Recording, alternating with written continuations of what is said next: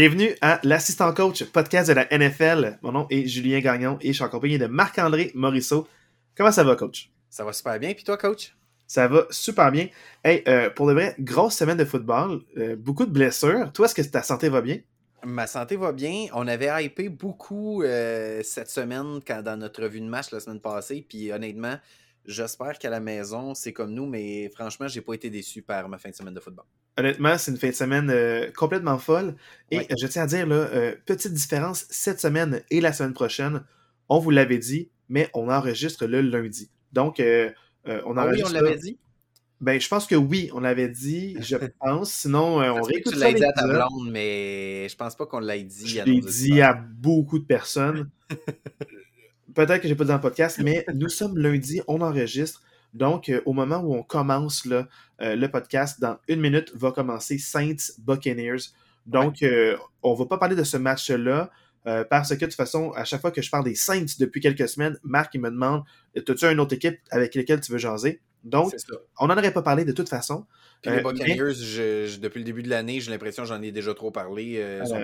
Non, c'est ben, c'est- ton opinion, mais on va C'est euh, recevoir peut-être un super fan un jour qui va dire le contraire. Oui, voilà. Mais ceci étant dit, on ne parlera pas des ma- euh, du match Saints-Buccaneers parce que nous sommes le lundi, mais il y a quand même une petite implication. La seule chose qu'on peut dire par rapport à ça, c'est quoi, Marc? Euh, Je te laisse la parole. Euh, ben, la seule implication, c'est que peu importe le résultat, les Buccaneers vont toujours être en tête de la division euh, à la fin du match, gagne ou perd. La différence, c'est que s'ils gagnent, ben, ils se donnent quand même une avance d'un match et demi sur les Falcons. Puis s'ils perdent, ben, les Saints reviennent dans la lutte euh, à égalité avec les Falcons et les Buccaneers ont juste un demi-match d'avance sur les deux équipes. Ce qui ferait qu'il y aurait trois équipes à cinq victoires, mais euh, Ah, une équipe à, à sept défaites et deux autres à huit. Exact, Donc, d'où le, le match d'avance, le, le Ouais. demi-match en fait Le que demi-match d'avance. Exact. Parce voilà. que les Buccaneers n'ont pas eu leur bail. La bail, ça va venir la semaine suivante.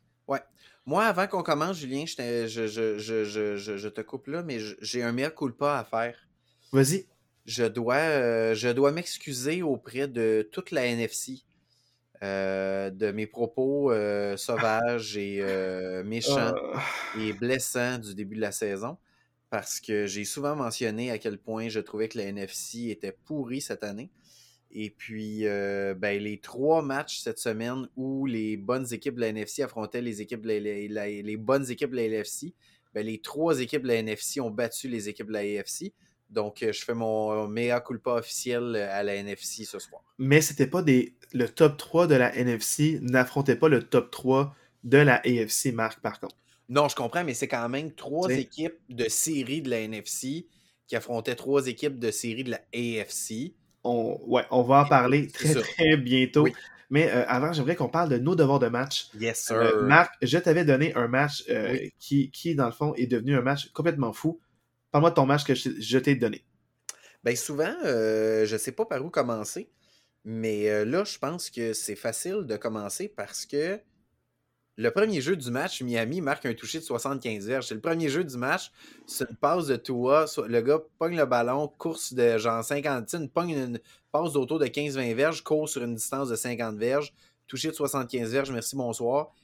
Et la séquence suivante, San Francisco prend le ballon suite à ça et ils perdent Garoppolo qui ne revient plus du reste du match. Fait qu'à ce moment-là, tu te dis Oh boy, la journée va être longue en s'il vous plaît pour les Et euh, 49ers. je t'arrête tout de suite, je pensais que tu allais dire le score, mais c'était 49ers qui gagnent 33 à 17 contre les Oui, Dolphins. merci. Maintenant, continue ta pensée parce que j'ai vu le match aussi. Oui. J'ai pensé la même affaire que toi. Continue un peu là, sur ta séquence. Pour vrai, c'est comme si tu regardes les deux premières séquences des deux équipes, tu fais comme Oh my god, un, jeu explosif de 75 verges. L'autre bord, le corps arrière numéro 1 se blesse. Fait OK, là, ça, ça va être un blowout. ce match-là s'en va nulle part pour les 49ers. Ce match-là va être terminé. Et étrangement, pas du tout. C'est comme si à partir de ce moment-là, les, euh, ça a comme complètement réveillé San Francisco, puis tout le monde s'est dit Hey, on a perdu notre corps arrière, et si on veut gagner ce match-là, il faut que tout le monde en donne plus. Tout le monde en a donné plus. C'est incroyable. Le, le arrière qui est venu remplacer Garoppolo, qui est Purdy, qui est un choix de septième ronde au dernier repêchage. C'était la première fois qu'il jouait un match euh, de la NFL cette année. Pour vrai, il a joué un match exceptionnel. 25 en 37, 210 verges, deux passes de toucher, puis une interception. Euh, sa seule interception, honnêtement, euh, ce que j'ai moins aimé de Purdy, pour vrai, il y a eu un très bon match, dans le sens qu'il y a eu un. Tu sais, on peut rien enlever. Ce que j'ai moins aimé en voyant le match, c'est que, puis on s'entend, c'est classique d'un corps arrière jeune qui n'a pas d'expérience, c'est qu'il ne regardait que sa première option.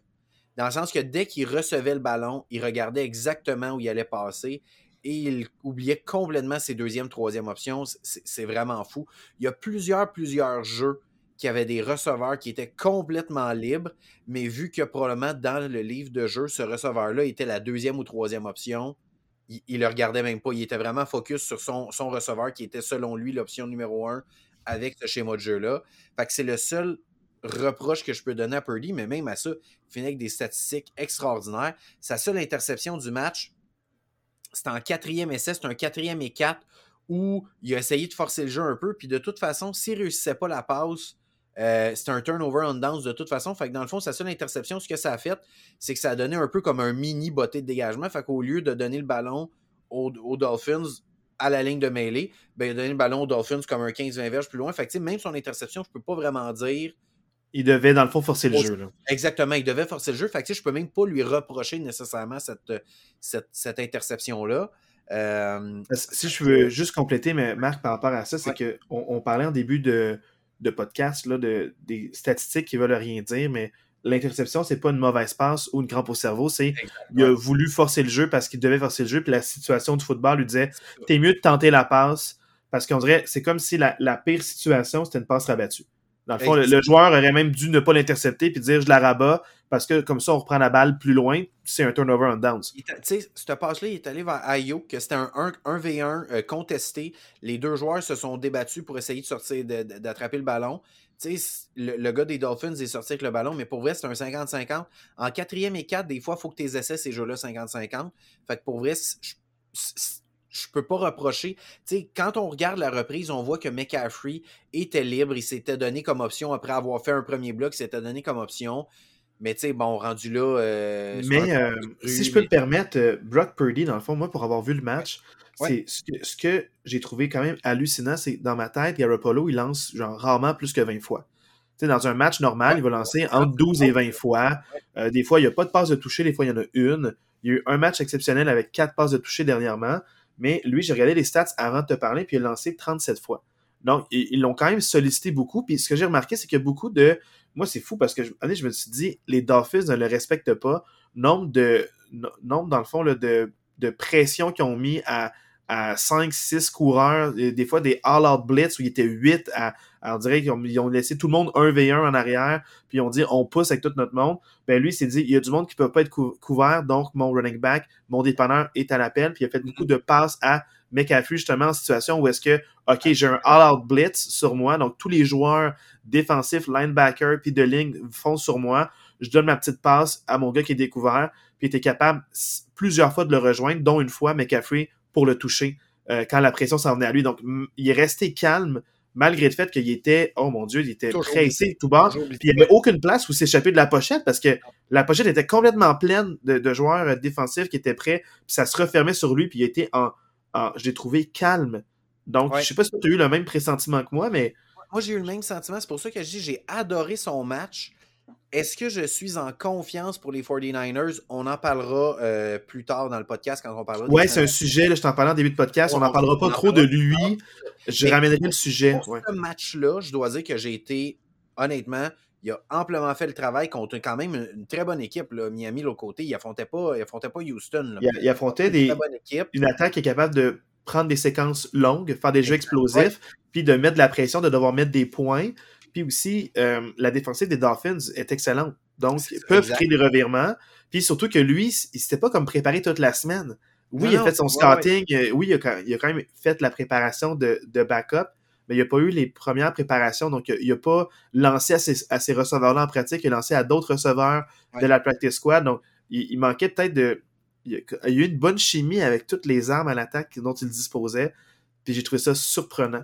Mais pour vrai, là, que des loges de la part des, des joueurs de San Francisco à son égard. Donc, euh, tant mieux pour lui. Euh, je suis bien content de son entrée en scène. C'est spectaculaire. Absolument. Je revenir sur les propos que tu as eus dans les dernières minutes. La première chose, tu disais qu'il s'est beaucoup servi de Christian McCaffrey. Christian McCaffrey qui a été c'est pas un receveur, mais c'est lui qui a eu le plus de réceptions en tant que, que, receveur. Il a eu 8 réceptions pour 80 verges. Fait que, quand tu disais qu'il s'est beaucoup servi de McCaffrey, effectivement, ça a été le gars qui a été le plus visé dans le match par, euh, ben, je pense à cause des blitz, pas à cause qu'il paniquait. Non, non, non, c'est ça, c'est vraiment juste j'ai huit gars qui s'en viennent sur moi. Ouf, je suis ça à McCaffrey, puis il va faire un jeu. Puis c'était parfait de même. Puis je veux aussi revenir sur le fait que euh, il a tenté 37 passes. J'aimerais ça que t'estimes, tu as vu le match. Combien de courses tu penses que les 49ers ont dans le match? Euh, j'ai envie de dire 37.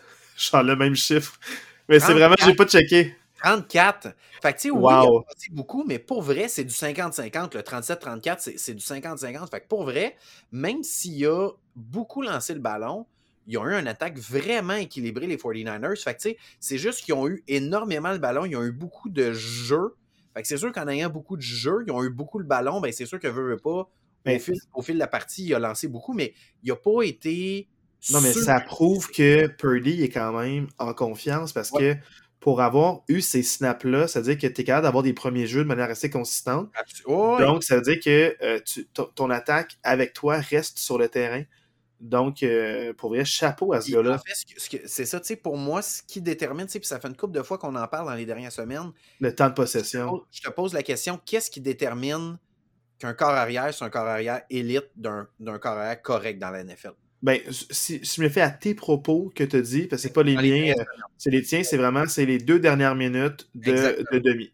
Voilà. Ben, Purdy, là, à la, la, séquence de deux minutes de la première mi-temps, donc pas à la fin du match parce qu'il n'y avait, plus, il y avait plus nécessairement d'enjeu à la fin du match, mais la première mi-temps, que c'était un match serré à ce moment-là, la séquence, il restait un petit peu plus que deux minutes, il restait deux minutes et demie, 11 jeux, 80 verges, il a traversé le terrain, touché, merci, bonsoir, séquence de deux minutes. Moi, c'est vraiment à ce moment-là que j'ai fait OK, il, y a, quelque chose, ce gars-là. c'est pas juste un. C'est pas juste un, gars qui a des skills, il est capable de gérer un cadran, il est capable de gérer une séquence. Fait que vraiment, j'ai adoré ce match-là. Euh, là, je parle beaucoup des 49ers. J'aimerais Attends, mais euh, avant, j'ai une question par rapport aux 49ers avant que tu switches à l'autre équipe. Euh, je sais que de, ce que j'ai remarqué, là, la défensive des 49ers élite, mais euh, Armstead revenait au jeu après deux mois d'absence. Puis, dans le fond, c'est un joueur de ligne défensif qui complète beaucoup Bossa, aussi, dans le fond, le des 49ers. Donc, c'est un autre edge rusher qui est capable de mettre beaucoup de pression sur un corps. T'as-tu senti que ça l'a aidé aussi, cette présence-là, ce retour de en parler. Je vais juste. Je, finis sur les 49ers, puis je vais en parler quand je vais parler des Dolphins de ça. J'y arrive. OK.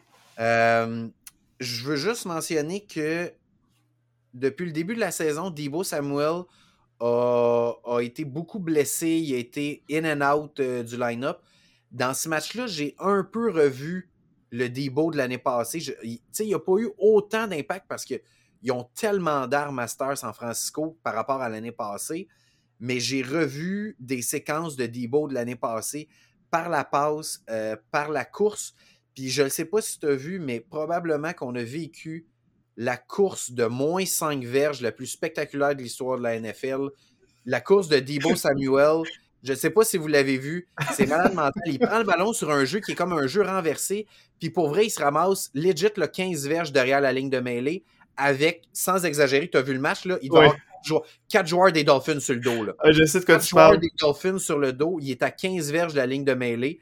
Puis il se défait des 4 gars des Dolphins. Puis finalement, c'est une course de moins 5 verges.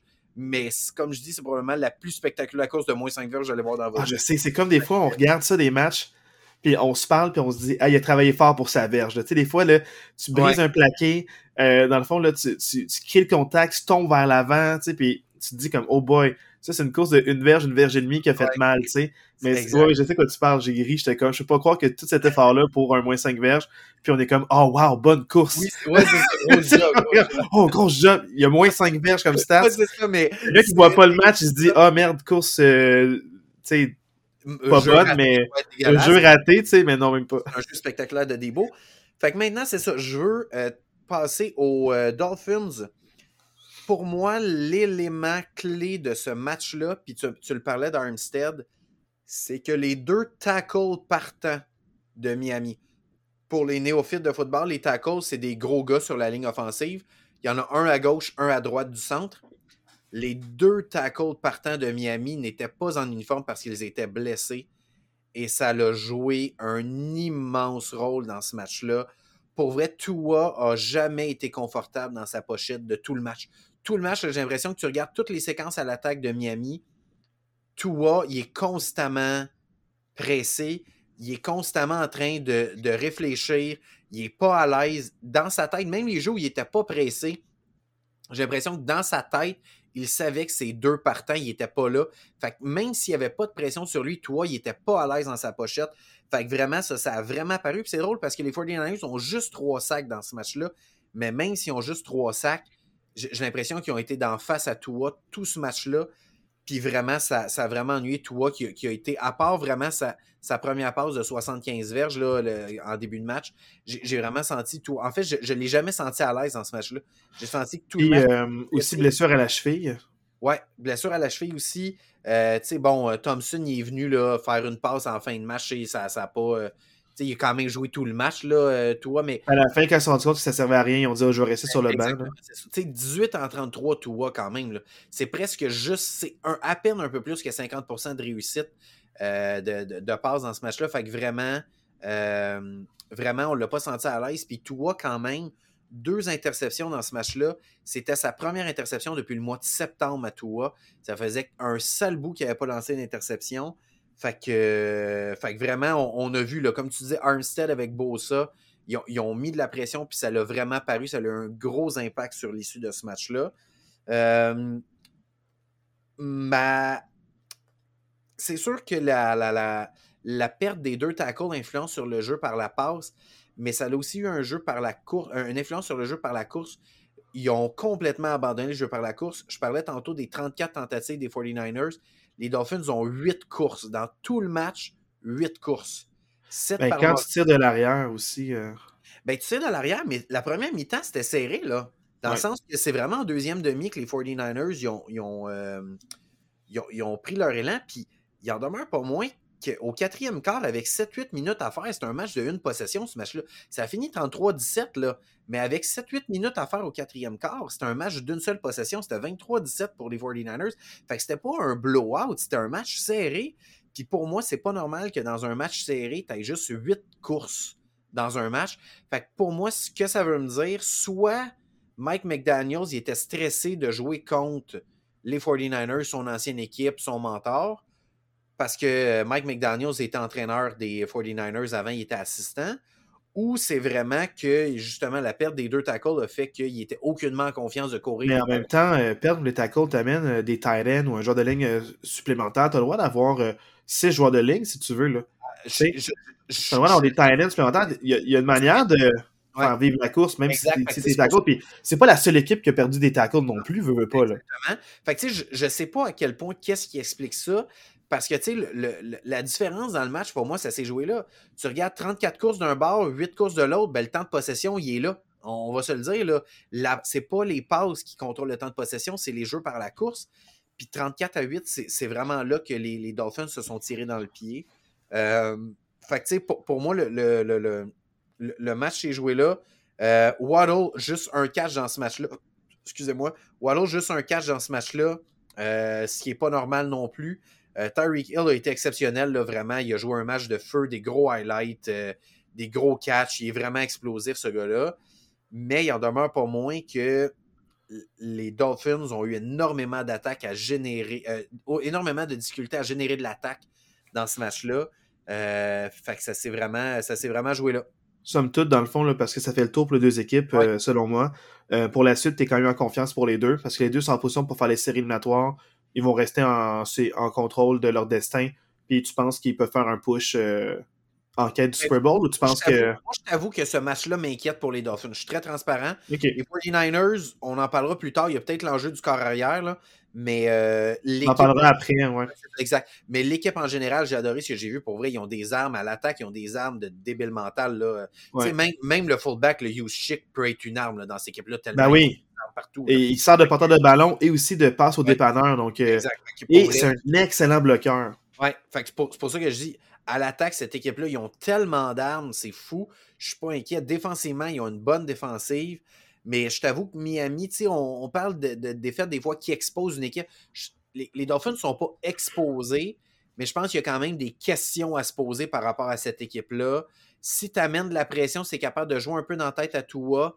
J'ai l'impression qu'il y a peut-être quelque chose. Euh, il y a peut-être un pattern que les équipes pourraient répéter dans les prochaines semaines pour les battre.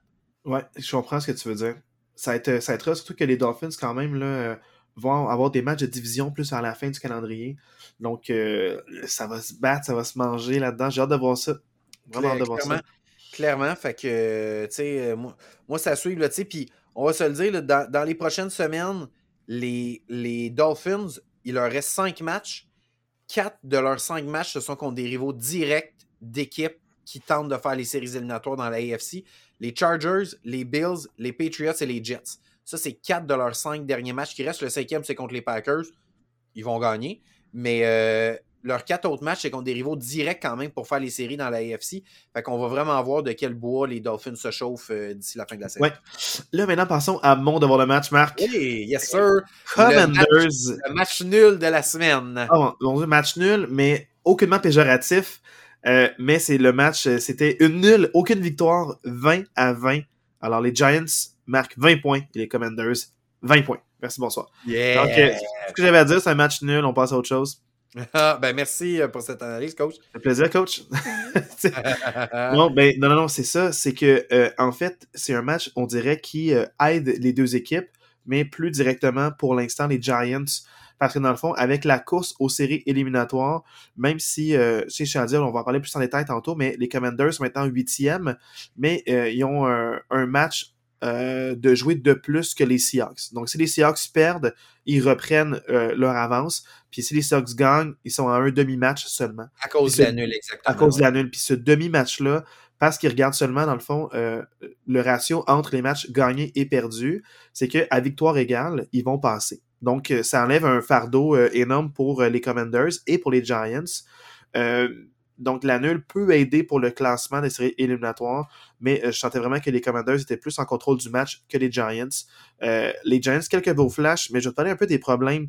Puis euh, ça fait quand même quelques semaines, puis j'ai peur de me répéter dans mon analyse, puis je vous jure, c'est pas la seule statistique que je regarde. Mais quand j'ai vu ce match-là, je trouvais que c'était un match, encore une fois, haut en couleur, énergétique. puis souvent quand un match est comme ça, je me suis dit, hey, il y a trop de changements de possession.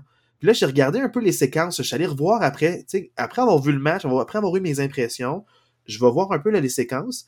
Puis je me rends compte que ben, les Commanders, euh, avec la prolongation, fait que sûr que les stats n'arrivent pas, ils ont 41 minutes de possession, les Giants 20, 29. Fait qu'ils ont 12 minutes de plus. C'est fou qu'ils gagnent pas ce match-là. Puis quand on regarde, c'est pour ça que les Giants, à la fin, ils ont punté et ils sont pas allés en quatrième et trois en prolongation. J'y reviendrai tantôt, je vais parler du début du match. Mais c'est que les Commanders ont été capables d'imposer leur rythme. Ils ont trois séquences de plus de 6 minutes, deux séquences entre 4 et 6 minutes. Donc, ils ont au moins 5 de leur possession, qui sont environ la moitié de leur possession, qui ont duré au minimum 4 minutes, dont 3 de 6 minutes. Menant à des touchés, mais surtout à deux field goals. Mhm. Donc, ces longues séquences-là ont payé. Ça enlève du temps aux Giants. Puis les Giants, là, ils ont une séquence de 3 minutes 49. C'est leur plus longue. Puis toutes les autres séquences durent en bas de 3 minutes. Souvent, entre 3 et 6 jeux et merci, bonsoir. Donc, des fois, un seul premier essai ou même deux premiers essais et c'est tout. Mais les Giants ont été capables de faire beaucoup de jeux explosifs. C'est ce qui les a mis sur les. Euh, dans, le fond, sur. Euh, dans le fond, sur le, sur le scoreboard, là, dans le fond, qui ont, ont mis du pointage parce qu'ils n'ont pas été capables d'avoir de manière systématique euh, des jeux, puis justement leur séquence de, euh, de 3 minutes 49 finit en field goal. Donc, c'est même pas une séquence qui mène à un toucher. Donc, c'est ça que ça me fait peur pour les Giants. Ils ne sont pas capables de contrôler le tempo puis de mettre des longues séquences sur le terrain. Qu'est-ce que tu penses qui explique ça? C'est-tu que le jeu au sol des Giants n'a pas fonctionné comparé à celui de Washington? Tout à fait. Je voulais parler des euh, Giants en premier, puis là, c'est sûr que euh, moi, l'affaire que je, trouve, que je trouvais fou, c'est Daniel Jones. On en parlait en début d'année. C'était un de mes premiers devoirs de match que tu m'avais donné, puis je le trouvais super mobile, puis il est en les jeux. Mais non seulement il est en les jeux, mais c'est lui le, principal coureur de l'équipe. Euh, il, a, il finit le match avec genre 12 courses, 71 verges, puis Barkley, 18 courses, 63 verges. Il y a, il y a, 8 courses de plus, euh, il y a 8, il y a 8 verges de plus en 6 courses de moins. Le principal coureur pour, pour les Giants en ce moment, c'est pas euh, Shaquan Barkley, c'est Daniel Jones. Mais Shaquan Barkley, euh, on en parlait la semaine passée aussi, après un début de saison vraiment incroyable, Il a, en fait. Il est ralenti, mais je sais pas. Puis ils n'ont pas de deuxième option dans le backfield. Non, c'est ça. La, la, fiche des Giants reflète énormément la saison de Saquon Barkley. Ils ont eu un excellent début. Puis là, whoop, tranquillement, c'est so-so. Comme la saison de Saquon Barkley, c'est vraiment une corrélation très, très Mais aussi corrélation par rapport aux adversaires. On en parlait qu'ils ont affronté beaucoup d'équipes de bas de classement, ben, qui sont devenues de bas de classement, parce qu'en début de saison, on ne savait pas ces équipes-là allaient, allaient, tourner comment. On se rend compte que leur victoire, c'est contre des adversaires qui étaient peut-être moins reluisants. Et euh, donc, ben, Barkley a profité d'un début de saison en santé.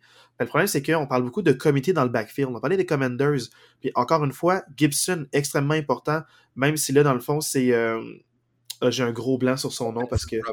Robinson, qui a, pris le plus gros de la charge, la jeune, la jeune sensation, euh, vraiment, dans le fond, qui, qui, prend le, plus gros là, de la charge de travail. Mais les deux sont super importants. Puis j'ai vu un impact dans le match des deux. Puis Gibson, souvent, sert de dépanneur où est-ce qu'il est souvent ouvert, il peut faire un check down à Gibson puis il peut s'en servir par la passe. Donc Gibson, excellent par la passe. Robinson, il est bon par la passe, mais surtout par la course, extrêmement explosif. Change de corridor de course vraiment de main de maître. Là, je le trouve vraiment imprévisible. Puis à chaque fois qu'il y a la balle, je me dis, il peut se passer quelque chose. Mais pour revenir aux Giants, c'est qu'ils ont une excellente défensive. Ils ont mené la vie dure aux Commanders. Euh, puis la défensive s'est ajustée. Parce que les Commanders ont été les premiers à marquer des, points. Euh, il y a un moment où c'était 10 à 3.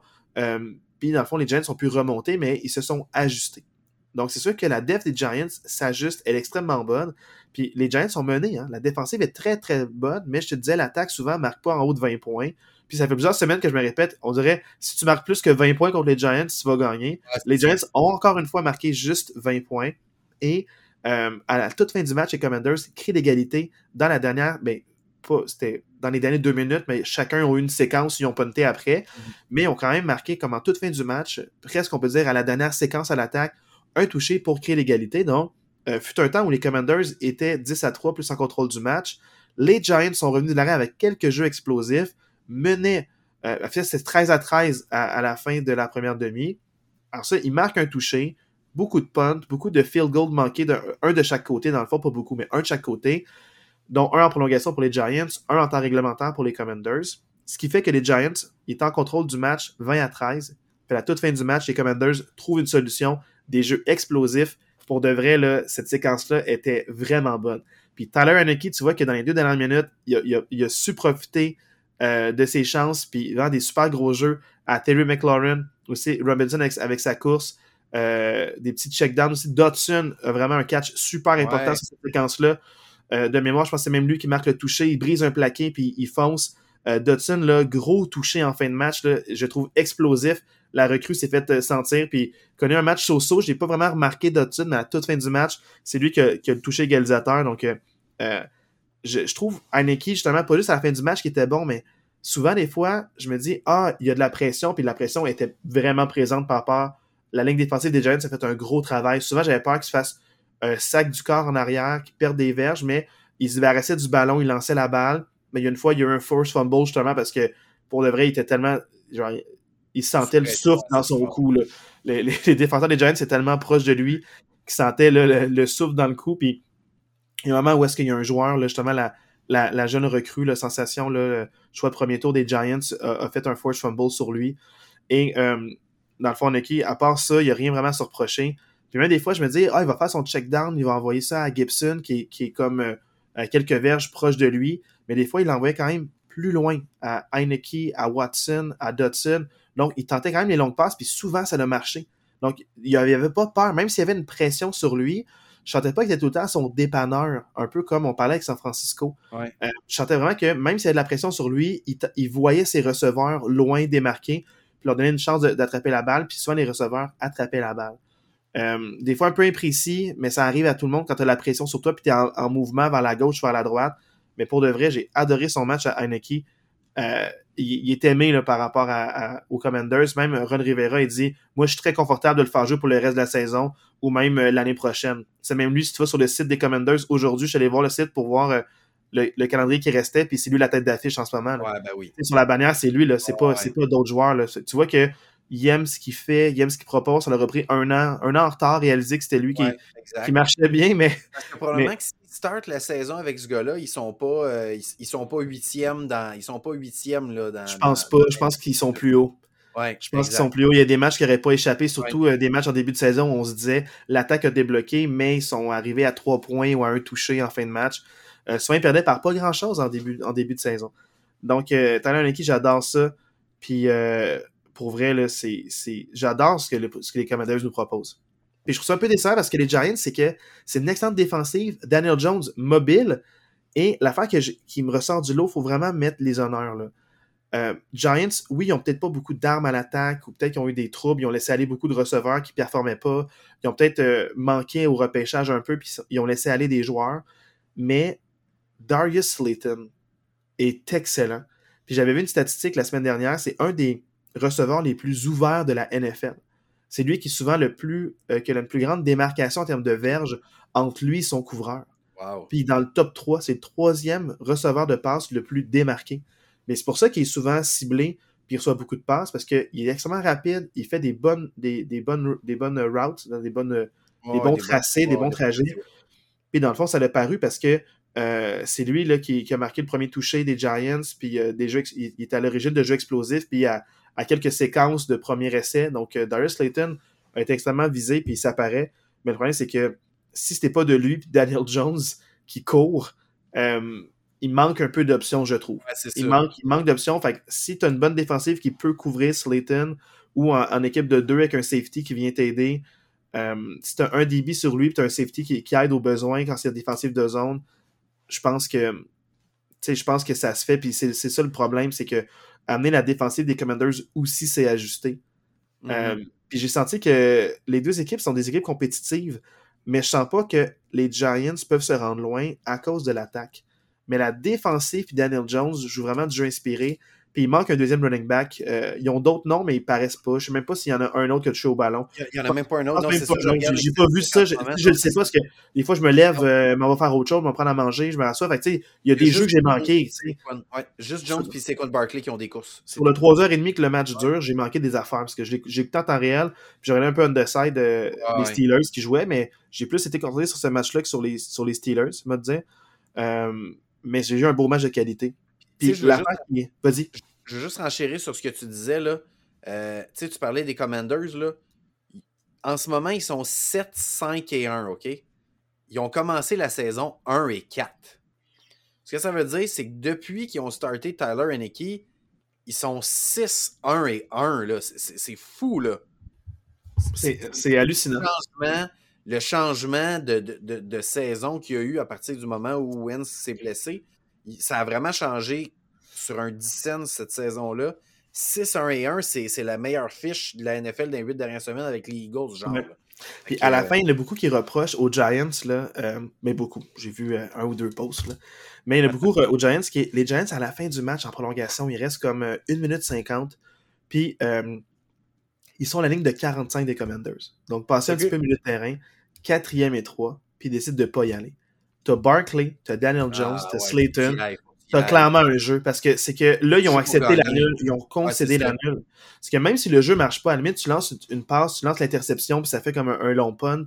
Euh, mais il faut que tu essaies quelque chose parce que quatrième et trois, tu joues pour gagner. Si tu gagnes ce jeu-là, tu as assez de temps pour écouler un peu le cadran, faire quelques jeux de course, puis avoir un botté plus sécuritaire. Les Giants auraient pu gagner, puis on joué la sûreté, ils avaient peur. Surtout qu'ils se disent, si on donne le terrain aux Commanders à, cette ligne-là, ils vont garder le ballon, puis en deux minutes, je pense que c'est ça. Ils ont confiance à Aniki qui venait de, dans les deux dernières minutes marquer un toucher à la toute fin du match. Fait qu'ils se sont dit, si on donne le ballon à lui maintenant, il va nous, il va nous marquer un toucher ou un placement. C'est drôle parce que ce jeu-là, les deux, on n'est pas d'accord sur le cadre, mais d'un autre côté, je trouve que ce jeu-là exprime très bien le propos que tu dis depuis le début de ton résumé de match. C'est que pour vrai, une nulle pour les Giants, c'est presque un vol. Si on regarde ce match-là dans son ensemble, probablement que les Giants, ils se sont dit Hey, pour vrai, avec le match qu'on a là, on sort du avec qu'une nulle, c'est carrément une victoire. Ma défensive vient de passer 41 minutes sur le terrain, elle, est épuisée. On n'aura pas le stop. On va le plus loin possible. Puis, ouais, euh, c'est ça, on va le plus loin possible. Puis avec le temps et les plus de time-out, euh, ils ne remonteront pas. Regarde, c'est sûr que là, ce match-là, 2020, euh, c'était un match vraiment chaudement disputé. C'était un match vraiment, là, j'étais sur le bout de mon siège, là. J'étais, je capotais. En fin de match, quand les Commanders créent l'égalité, euh, tu sais, c'était vraiment, là, sur un super beau euh, tracé de Dodson qui, explosif, qui brise un plaqué. Tu sais, c'est comme, c'était magique, là. Je capotais. Puis, je me suis dit, ah, c'est le fun, mais je trouve ça plate que ça, la prolongation ne descende pas de gagnant. Mais dans deux semaines, ils ont un match c'est que là, les Commanders vont en bail, ils se préparent, puis affrontent les Giants. eux, ils ont le footage, eux, ils sont motivés, puis ils vont avoir des. Ils vont être reposés.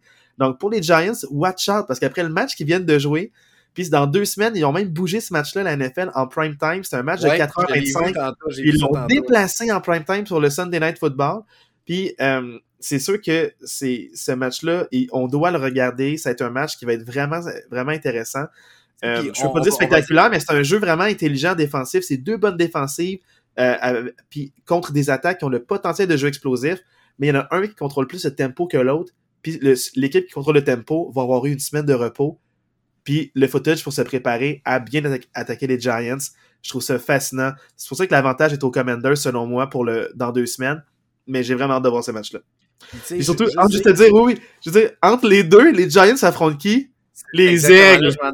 Fait que pendant que les Giants vont se faire planter vers les aigles, les Commanders vont être sur leur euh, sofa en train de regarder le footage. Moi, moi je, je, je, me, je, me, mets dans tout ça. Là. Les, les Commanders, ils ont, ils ont, le beau jeu là, en ce moment là, euh, par rapport à cette fin de saison-là. Oui, mais par contre, pour les Commanders, pour la fin de saison, oui, le match des Giants, ils sont peut-être favorables, mais euh, je tiens quand même à dire que, outre les Giants, ils vont quand même devoir, les Commanders, affronter ensuite les 49ers, les Browns et les Cowboys. Euh, avec les 49ers et les Cowboys, ça risque d'être deux matchs euh, chaudement disputés contre des équipes de série haut classées. Donc, euh, c'est vraiment c'est un test de feu. Là, parce que s'ils se classent, mais ils perdent les deux matchs, s'ils gagnent les Giants et les Browns, puis ils se classent septième, euh, mais qu'ils perdent contre les 49ers et les Cowboys, on donne pas cher de leur peau. Mais s'ils gagnent, peu importe lequel, un de ces deux matchs-là, on va dire, oh, ils peuvent créer la surprise en saison. Donc, pour les Commanders, il faut surveiller le match contre les Giants est décisif. Ils doivent le gagner pour se classer. S'ils perdent, c'est fini. Exact. Mais, euh, mais c'est sûr que les... après ça, je veux voir pour le restant de la saison, est-ce qu'ils vont être capables d'avoir au moins une victoire par rapport à un, de ces deux clubs-là? C'est là que ça peut jouer. Là. Il en demeure pas moins aussi que les Giants, si on en parlait un peu, mais la saison d'ici la fin, leur cédule d'ici la fin de la saison, c'est malade. Là. Il ah, je veux pas être à leur place. Là. Ils ont deux fois les Eagles, une fois les Commanders, puis une fois les Vikings d'ici la fin de la saison. Puis les Colts qui ont une bonne défensive. Ouais. C'est deux équipes qui vont avec des défensifs qui reviennent des revirements, puis ça va faire mal ce jeu-là. C'est fou, là. Puis on s'entend, là, là, ils reviennent de deux défaites. Ils ont annulé contre Washington. Euh, ça se peut qu'ils finissent la saison avec une séquence pas trop reluisante. Là, les Je pense qu'ils vont se faire sortir. C'est pour ça que les Commanders ils sont plus en contrôle. Ça se peut qu'ils sortent des séries éliminatoires, là, les Giants. Là, en ce moment, il y a comme il y a comme un portrait, on en parlera dans le portrait tantôt, mais moi, je serais pas étonné que les Giants. hey, mais pour vrai, ça va être vraiment intéressant à regarder. C'est tout ce que j'avais à dire là-dessus, mais euh, c'était super beau de voir de match, ça. Merveilleux. Maintenant, passons au match maintenant, là, euh, la revue de la semaine. Euh, revue la, jingle, la revue, la revue, la revue, la revue de la semaine. C'est la première fois et la dernière fois que Marc-André chante le jingle revue de la semaine. Oh, bouh! Non, bouh à toi pour avoir même osé ce jingle-là. Euh, parlons du match du jeudi soir. Les Bills qui affrontent les Patriots. Les Bills l'emportent 24 à 10. Pour moi, les Patriots, euh, on en a parlé assez. Ils sont, non, ça ne marchera pas. Mac Jones a eu un, élan de génie, mais l'attaque ne marche pas. L'attaque, ça marche pas. il y a des lacunes là-dedans. Puis la différence, euh, je suis fatiguant, mais la différence, c'est que les Bills, finalement, ils ont compris qu'il fallait qu'ils courent avec le ballon.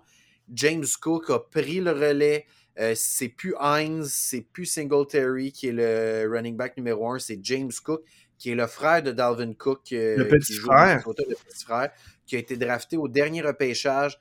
14 courses, 74 verges. Je le sais que c'est Singletary qui a eu la course à la porte des buts pour le toucher, mais c'est vraiment James Cook qui est rendu le lead runner de cette équipe-là.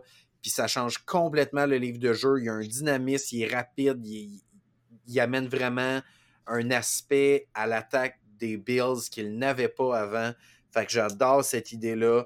Je ne veux pas trop m'attarder sur ce match-là non plus, là, mais vraiment, moi, juste, juste, cet élément-là, je trouve ça vraiment important. Ça me met en confiance pour les Bills. Puis les Patriots, pour moi, je ne vois pas, je les vois pas faire les séries euh, avec ce qu'ils nous proposent en ce moment. Euh, c'est difficile. Ben, regarde, il peut nous surprendre, mais ça, va être, très difficile. Sinon, Steelers l'emporte 19 à 16 contre les Falcons. Euh, pour avoir vu ce match-là, c'est un peu encore le même problème. Les Steelers, excellente défensive, contre un Mariota qui avait de la misère à être mobile et à faire des passes précises, souvent euh, overthrow, ça le menait des interceptions. Euh, c'est même une interception qui a scellé l'issue du match, puis Fitzpatrick qui, qui, aurait pu avoir un, pick six, mais il a décidé de, juste sortir, puis laisser l'attaque mettre un genou au sol. Il a fait, je m'en fous de mes stats, moi c'est la victoire à tout prix. Fait que super beau jeu sportif, les Steelers ont fait assez pour gagner. Euh, chapeau à eux, ça, ça les reste, euh, ça reste qu'ils sont encore en évaluation des jeunes, donc euh, eux ils veulent gagner pour l'honneur, puis pour leur contrat. puis les Falcons, ils devaient gagner ce match-là pour être dans la course, dans le fond, là, pour rejoindre les Buccaneers, même peut-être prendre la tête, mais les Falcons, je sens que trop peu, trop tard, ça ne marche pas pour eux cette année. Ben, ça marche pas pour eux, mais on sait jamais, là, euh, avec cette division-là, sais, tout dépendamment du résultat du match de ce soir. Oui, mais Marc, tu as raison. Les, les, Falcons pourraient gagner la division puis avoir le droit de se faire éclater contre les Cowboys en premier tour de série. Ben, c'est ah, n'importe C'est ça qui va se passer, parce que les Cowboys ne finiront pas, ils vont finir derrière les aigles. Ils vont finir cinquième. Cette division-là finit quatrième, puis c'est le droit de se faire éclater par les Cowboys au premier tour de série. À domicile. C'est quand même fou que les Cowboys vont devoir se déplacer à Tampa Bay ou à, euh, ou à Atlanta ou peut-être même à Saints, peut-être même à Nouvelle-Orléans, dépendamment, mais c'est quand même fou. Là. Puis ils vont t'éclater chez toi. Euh, Sûrement, ils vont faire un 60 points cette fois-ci. Ouais, Ils vont 33 points au quatrième quart. Ça va les mettre en confiance pour aller euh, battre les aigles. Alors, on en parlera après, pas très sérieusement, parce que j'ai remarqué de quoi, puis je vais t'en parler. Là, je me suis laissé un peu aller, mais j'ai remarqué de quoi aujourd'hui, puis ça a été vraiment intéressant. Ça, dans le fond, maintenant, les euh, Broncos avaient l'avance contre les Ravens, mais ils ont fini par perdre 10 à 9 contre les Ravens. Les Ravens, je sais, là, tous les fans des Ravens vont dire ne vous fiez pas au score, Lamar a été blessé. Mais même avant que Lamar se blesse, c'était pas reluisant, euh, l'attaque des, des, Ravens dans ce match-là. Euh, ça fait quelques semaines qu'on en parle. Moi, j'ai des grosses inquiétudes par rapport aux Ravens. Je le sais qu'ils sont encore premiers dans leur division à 8 et 4, même si les Bengals ont le même fiche. Mais en ce moment, si je regarde les sept équipes qui sont en série, c'est l'équipe qui m'inquiète le plus. Euh, j'ai pas aimé cette attaque-là. Il n'y a pas de dynamisme. Tu sais, même, là, je ne sais pas si tu as vu, le à un moment donné, Baltimore a essayé un jeu truqué. Euh, avant même que le ballon soit snappé, je le savais que ça allait être un jeu truqué. Juste la façon qu'ils se sont placés, tout le monde se regardait comme s'il se passe de quoi là. Là, Wouf flippe le ballon à un gars, mais c'est télégraphié big time. Il reflippe à l'autre. Puis finalement, le jeu truqué finit par une interception. Pour vrai, même moi, qui n'ai jamais joué au football de ma vie, je le savais que c'était ça qui s'en venait tellement c'était écrit dans le ciel. tu as vu des matchs aussi loin que tu as regardé Troy Aikman jouer. Oui, je le sais, non, mais dans le sens que pour vrai. Tu as vu Jeff Saturday être centre aussi. ça montre à quel point tu en as vu des matchs. Moi, dans mon salon, je le savais que c'est un jeu truqué qui s'en venait. Clairement, tout le monde de Denver savait que c'est un jeu truqué qui s'en venait. Surtout une défensive élite comme les Broncos. Là. Pour vrai, D'accord, juste 10 points puis ils perdent. Ah. Baltimore, c'est vraiment inquiétant cette équipe-là. Euh, les Broncos, c'est une saison perdue, fait que on ne s'attarde pas, mais il en demeure pas moins que Baltimore. Ça reste une victoire, ça risque que tu es allé chercher une victoire dans un match pas évident, mais c'est pas une victoire qui manque confiance non plus. on va dire les vraies choses. Là. Parlons du prochain match, Packers-Bears. Les Packers qui l'emportent 28 à 19, alors qu'ils se faisaient mener avec euh, Justin Fields qui a commencé en force. Hey, c'était 16 à 3 les Bears. Il restait 20 secondes à la première mi-temps. Et les Packers qui l'emportent. Euh, Christian Watson, record de tous les temps de la NFL. 8 touchés sur une séquence de 4 matchs pour un receveur recru. C'est la... un record de la NFL. Dans le mois de décembre et novembre. non, non, pas dans le mois de décembre. lune, alors qu'il portait des caleçons verts. non! Record! C'est un record de la NFL. Il n'y a aucun receveur. Ben, c'est un record de la NFL de Christian Watson. 8 touchés en 4 matchs pour un recru, c'est ça. C'est un record de la NFL. Fait que c'est quand même fou. Mais quand tu es ciblé par Aaron Rodgers, c'est ça qui se passe. C'est exactement ça que j'allais dire. Dans 4 ans, il va signer pour les Raiders à fort prix. Voilà. Non, mais c'est ça, j'allais dire que pour vrai, ceux qui ont vu la station, là, il y a genre deux semaines de Rogers qui dit ce gars-là, il est malade mental et tout. Là, pour vrai, Rogers, ça va être son gars. C'est Christian Watson qui va être le target de, de Rogers. Il va avoir un touché par semaine. Ça va être la nouvelle sensation parce qu'il est tombé dans l'œil d'Aaron Rodgers. Fait que pour vrai, euh, Fantasy-wise, s'il est disponible dans votre ligue, c'est le gars que vous voulez avoir, vous allez avoir un touché par game d'ici la fin de la saison. Fait que. Euh, Fantasy-wise, parlons des Lions contre les Jaguars. non, mais attends, attends juste, quelque chose. Juste excuse-moi, c'est parce que j'ai vu ça après. Euh, je reviens encore avec ça. les bons corps arrière, c'est dans les deux minutes drill que ça se joue. Justin Fields, il a beau avoir eu des highlights de feu dans les dernières semaines ces deux dernières séquences, dans les trois dernières minutes de jeu, ça finit par deux interceptions.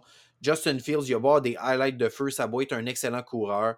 Ce n'est pas un bon corps arrière dans la NFL. Il reste pour l'instant, il reste en progression. Exactement. Peut-être qu'un jour, il le deviendra, mais en ce moment, même si on voit des highlights et qu'il est spectaculaire par la course, ce n'est pas un bon corps arrière.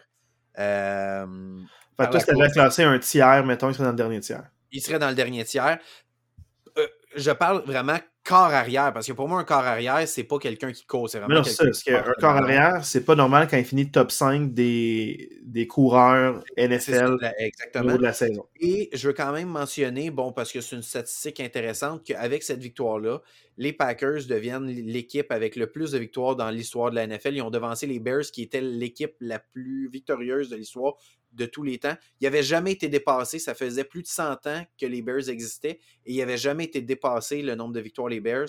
C'est la première fois que les Bears ne sont pas l'équipe avec le plus de victoires dans l'histoire de la On va remercier Matt Nagy dans les dernières années. Oui, voilà, c'est ça, exact. On va beaucoup remercier lui. Puis, euh, bravo, Marc, pour le flex euh, des Packers, euh, équipe de Marc-André. Il fallait qu'il souligne le record des Packers. Hey, pour vrai, une saison tellement décevante, j'ai bien le droit de mentionner. Ben oui, deux records des Packers cette semaine. Semaine historique, Marc. La semaine 13. J'aurais pu te dire qu'Aaron Rodgers est 25 et 5 en carrière contre les Bears, mais je ne l'ai pas mentionné, tu sais. Parce que c'est pas historique. Bon, maintenant parlons des Lions contre les Jaguars. Les Lions qui l'emportent 40 à 14. Ah, c'est fou ça. Les, les Lions, pour vrai, quand les Lions ont tout le monde en santé, Amon Ross St. Brown et DeAndre Swift, cette attaque-là, c'est probablement la meilleure attaque de la ligue. Euh, c'est malade parce mental. avec Jamal Williams, Swift, puis en plus avec, avec les receveurs qu'ils ont, c'est débile. C'est fou pour vrai. Mais euh, parlons de la blessure à Trevor Lawrence aussi, là, qui est... Ben, blessure à Trevor Lawrence, puis blessure à Etienne aussi, tu sais, les, les, les, Jaguars, c'est une défaite qui fait mal. Euh, pas, nécessairement parce qu'il y avait des aspirations pour les séries, mais juste par, la façon qu'ils ont perdu ce match-là. Ils se sont fait éclater complètement. Euh, euh, le fumble d'Etienne sur la première séquence à l'attaque résume parfaitement ce match-là. Euh, Jacksonville n'a jamais été dans le coup. pour, pour une équipe que j'ai beaucoup vanté cette année, que j'embarquais un peu dans le projet, je voyais où ça s'en allait. Pour moi, cette défaite-là vient mettre beaucoup de questions sur où s'en va cette équipe-là. Tu t'es vraiment fait euh, ramasser puis traîner dans le bout solide là, dans ce match-là. Fait que, chapeau, à Détroit. Chapeau à Détroit que malgré tout, là, je ne sais pas si tu vas en parler ou on ne descendra pas aussi bas que ça, mais c'est l'équipe qui est juste après les Commanders dans la dans le portrait des séries éliminatoires de la NFC.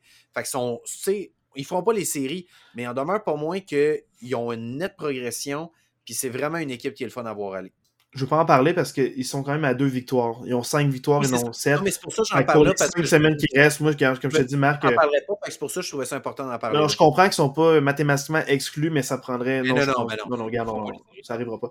Euh, dans le fond, là, les Browns euh, l'emportent 27 à 14 contre les Texans. Euh, comme on disait, c'était un match, là, dans le fond, historique euh, pour euh, les Texans qui se font battre par leur ancien corps arrière qui est payé voilà.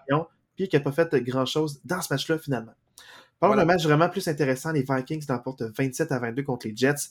Les Jets qui avaient un gros déficit mais sont revenus de l'arrière pour euh, se rapprocher des Vikings. Donc le score est serré, mais le match ne l'était pas. Les Vikings avaient une large avance. Donc gros match de la part des Vikings. Bravo la NFC. Bravo la NFC. Tu sais, tu parlais d'une grosse avance. C'était 20 à 6 euh, Minnesota euh, à la mi-temps. La différence dans ce match-là, c'est que les Jets n'ont pas été capables de compléter leur séquence. Les Jets ont eu 5 field goals dans ce match-là. En plus de ça, ils ont été arrêtés à la ligne de 1 en fin de match et ils ont été arrêtés à la ligne de 19. Donc, dans les deux dernières minutes, ils ont eu deux séquences. Une qui s'est terminée à la ligne de 1, une qui s'est terminée à la ligne de 19. Un problème de fin de séquence que les Jets ne sont pas capables de concrétiser avec des touchés. C'est là que ce match-là s'est joué. Si les Jets avaient été capables de concrétiser, ils auraient gagné ce match-là. Fait que pour moi, les Jets ont tous les éléments pour être bons. Il reste juste à tout mettre ça ensemble pour que ça, ça, finisse. Mais pour moi, c'est pas une défaite gênante pour les Jets. Les Eagles qui l'emportent 35 à 10 contre les Titans qui en arrachent pour défendre la passe. Mais ça fait plusieurs semaines. Ouais. ils ont été exposés, les Titans, carrément. Pour, ça, pour moi, c'est le, plus gros statement de, la semaine.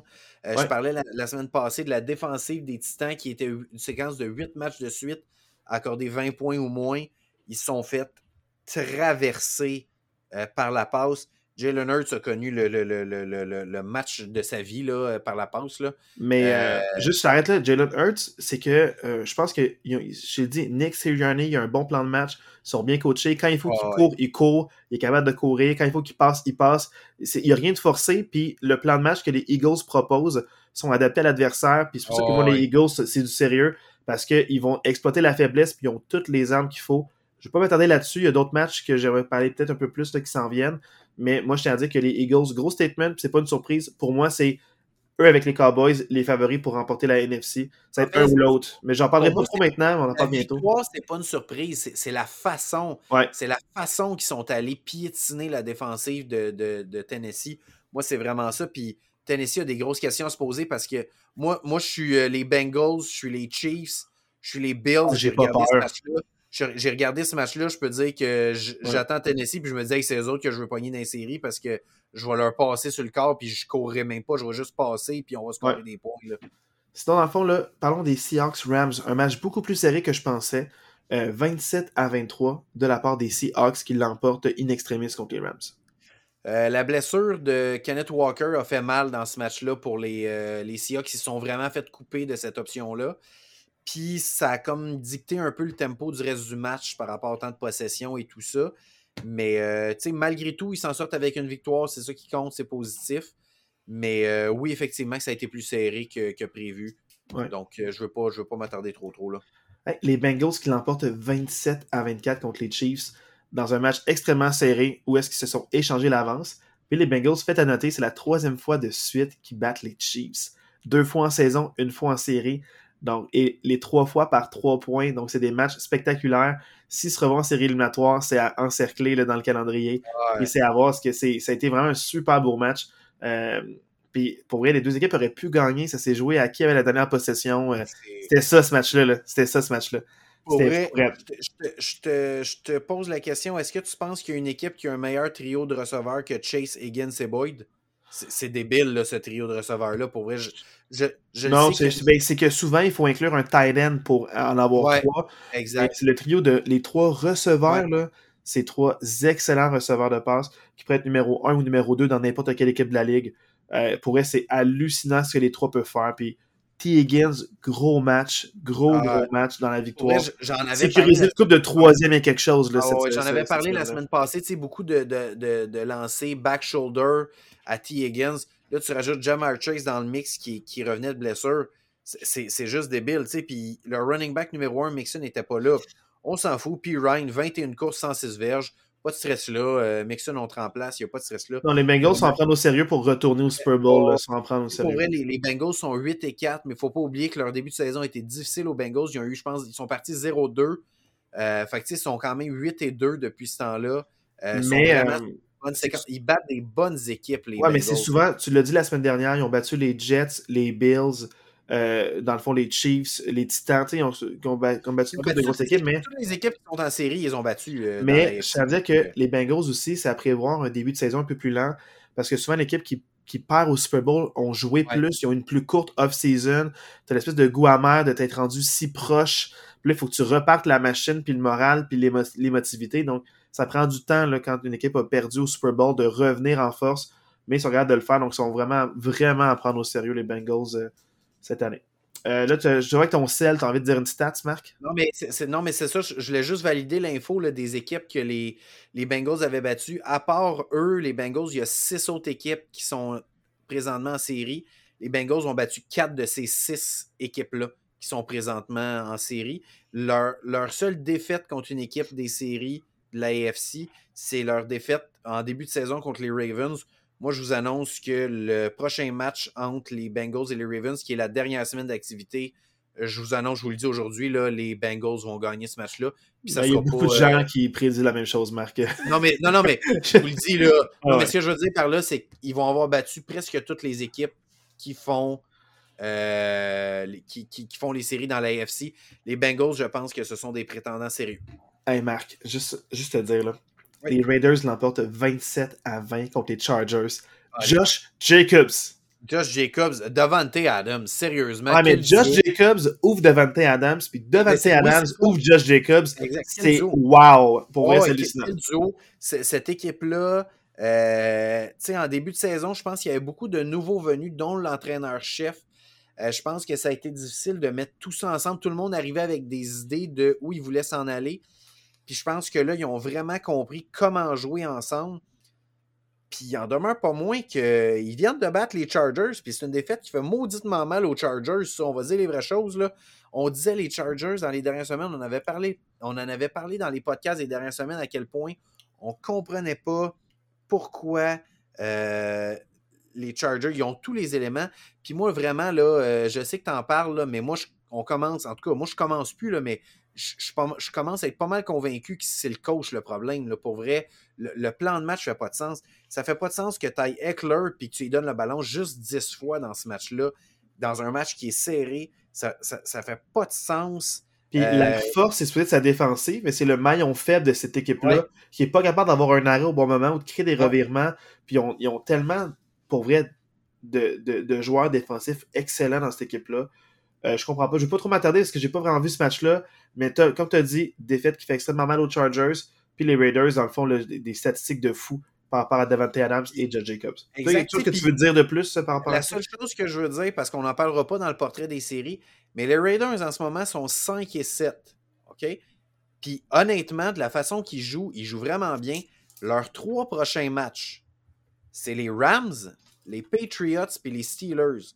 C'est trois matchs qui sont potentiellement prenables pour les Raiders. On pourrait voir les Raiders avec une fiche positive dans trois semaines, ce qui serait malade mental. Et tu imagines dessus? Ça serait fou, là. Qui se Parce que tu gagnes tes trois prochains matchs, tu ramasses à 8 et 7, ça serait débile. pour vrai, ben, c'est faisable, c'est possible avec la, séquence. On s'entend, dans la NFL, il n'y a pas de victoire facile, mais tu regardes les trois équipes. sauf les Steelers. Non, non, je le sais que c'est ton équipe, là, mais sur papier, les Raiders ont une meilleure équipe que les Steelers. Là, je m'excuse. Là. Sur papier, euh, mais le papier, change la calligraphie, puis euh, ça. OK, c'est bon. Mais euh, par rapport, non, non, mais sur papier, ça veut rien dire, parce que sur papier, euh, il y a plein de surprises qui arrivent. Je. Tout peut arriver, là. Oh, oui, tout peut arriver. Il faut que les joueurs jouent et prennent l'adversaire au sérieux. Mais si les deux équipes se prennent au sérieux, je suis d'accord avec toi que les Raiders ont le edge. De la façon que les Raiders jouent depuis deux, trois semaines, S'ils continuent là-dessus, c'est envisageable de penser qu'ils peuvent gagner leurs trois prochains matchs. Je vois, je, vois pas comment la défensive des Steelers, la manière qu'elle joue en ce moment, peut euh, contenir Davante Adams. Mais par contre, pour, contenir Josh Jacobs, pas de problème. Ils ont contenu cette année, mais pas Davante Adams. C'est les receveurs. Quand AJ Brown était là, euh, AJ Brown, il y a trois, trois, trois passes de toucher captées dans la première demi seulement. puis il a en haut de 200 verges à lui tout seul. Euh, non, ça, je vois pas comment ils vont pouvoir l'arrêter. Mais bref, ceci étant dit, on passe au dernier match, là, euh, dans le fond, là, qu'on, a vu, parce qu'on parlera pas, je vous rappelle, des Saints et des Buccaneers qui s'affrontent en ce moment. Euh, les Cowboys l'emportent 54 à 19, alors qu'au début du quatrième quart, c'était 21-19. J'allais me coucher, fait que j'ai pas vu ça. Mais je me suis levé, puis j'étais comme, qu'est-ce qui s'est passé? Je le sais pas, mais je tiens à dire que les Cowboys ont éclaté les Colts au quatrième quart. Je sais pas c'est dû à quoi, mais pour vrai, c'est gênant.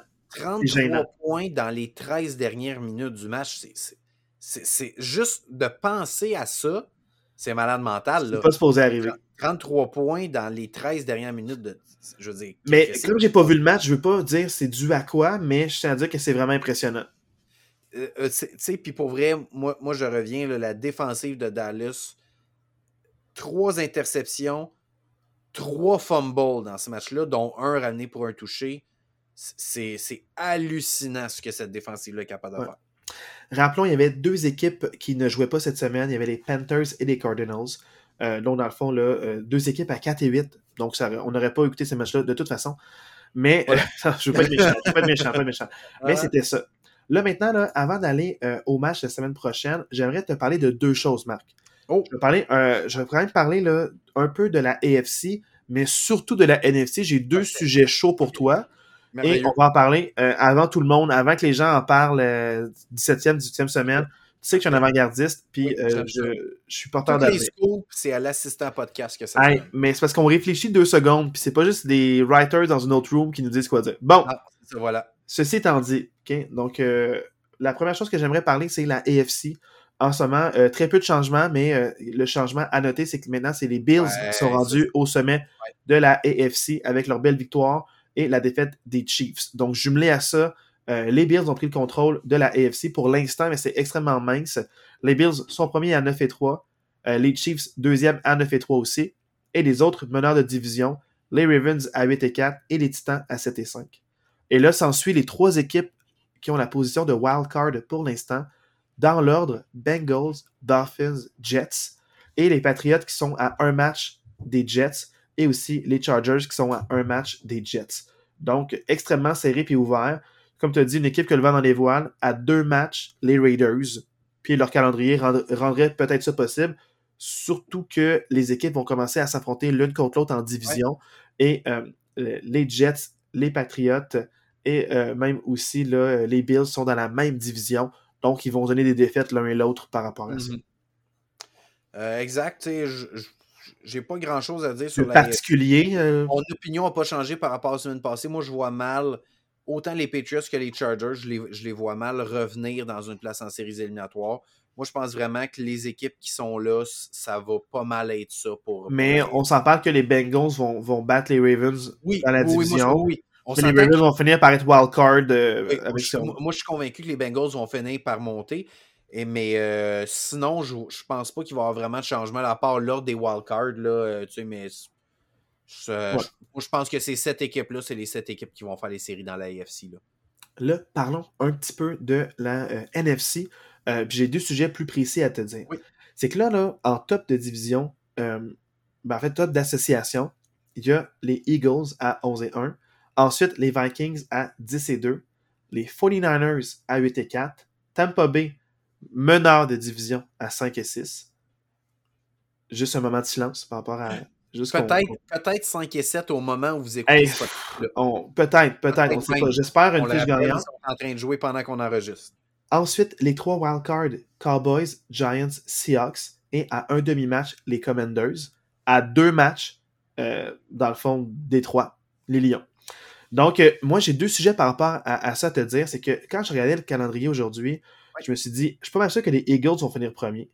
Ce qui fait que les Cowboys vont finir sûrement cinquième parce que les Cowboys ont quand même un, un- un calendrier qui les avantage pour euh, c'est- c'est conserver ça. Pour moi, ça, c'est clair. La- les positions Mais- 1, 2, 3 et 5, pour moi, c'est réglé.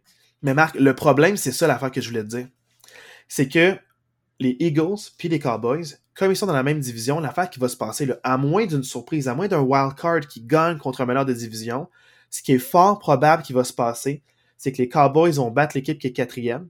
Et donc, si les autres équipes meneurs de division gagnent, les Cowboys iraient pour le premier match des Aigles à Philadelphie. Philadelphie. Fait que dans le fond, ça fait que l'autre demi-finale serait, serait Vikings 49ers. Niners, ouais. Et là, tu te rends compte que ces deux équipes-là, tu sais, qu'on voit au Super Bowl, qu'on espère sur la demi-finale, ce match-up-là risque très, très fort probablement de ne même pas Ouais. être en demi-finale, puis d'être la deuxième semaine de série Ouais. éliminatoire.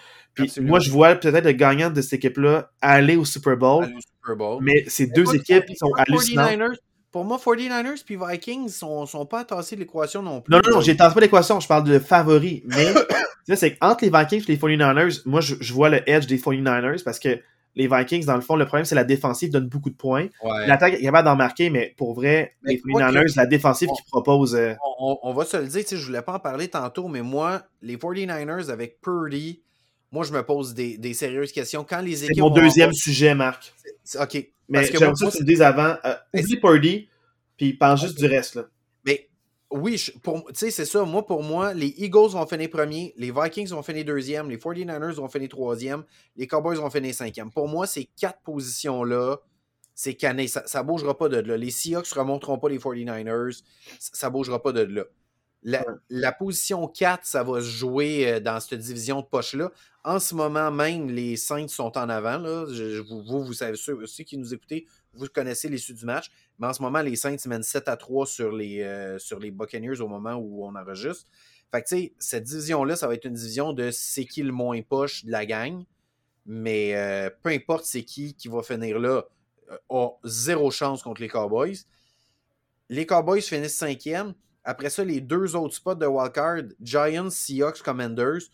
Moi, je vois vraiment les Seahawks et les Commanders ayant un petit edge sur les Giants, surtout avec la cédule des Giants d'ici la fin de l'année.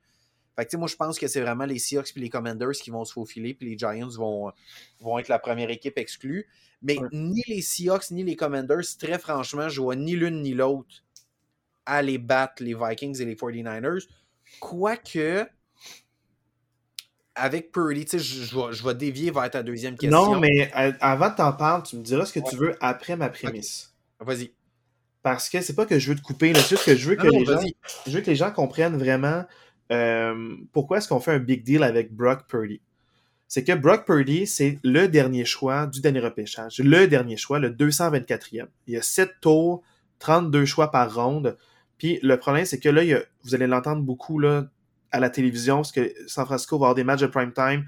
Puis ils vont, s'il y a un concept aux États-Unis, le dernier drafté, il l'appelle Mr. Irrelevant.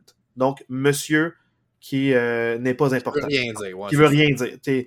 T'es, même pas, t'es pas relevant, donc t'es pas important, tu veux rien dire. Mm-hmm. Puis le problème avec ça, c'est que là, il y aura plein de stats de c'est le premier Mr. Irrelevant qui a lancé une passe de toucher. C'est le premier qui a complété une passe. C'est le premier qui blablabla. le problème, c'est qu'ils vont le dénigrer, ils vont remettre en question. Mais à la base, Jimmy G, tout le monde disait j'adore les 49ers malgré Jimmy G. Fait que toi, on dénigre lui. Ils ont commencé avec Trey Lance. Trey Lance, là, qui ont drafté premier tour que personne voit bon en ce moment.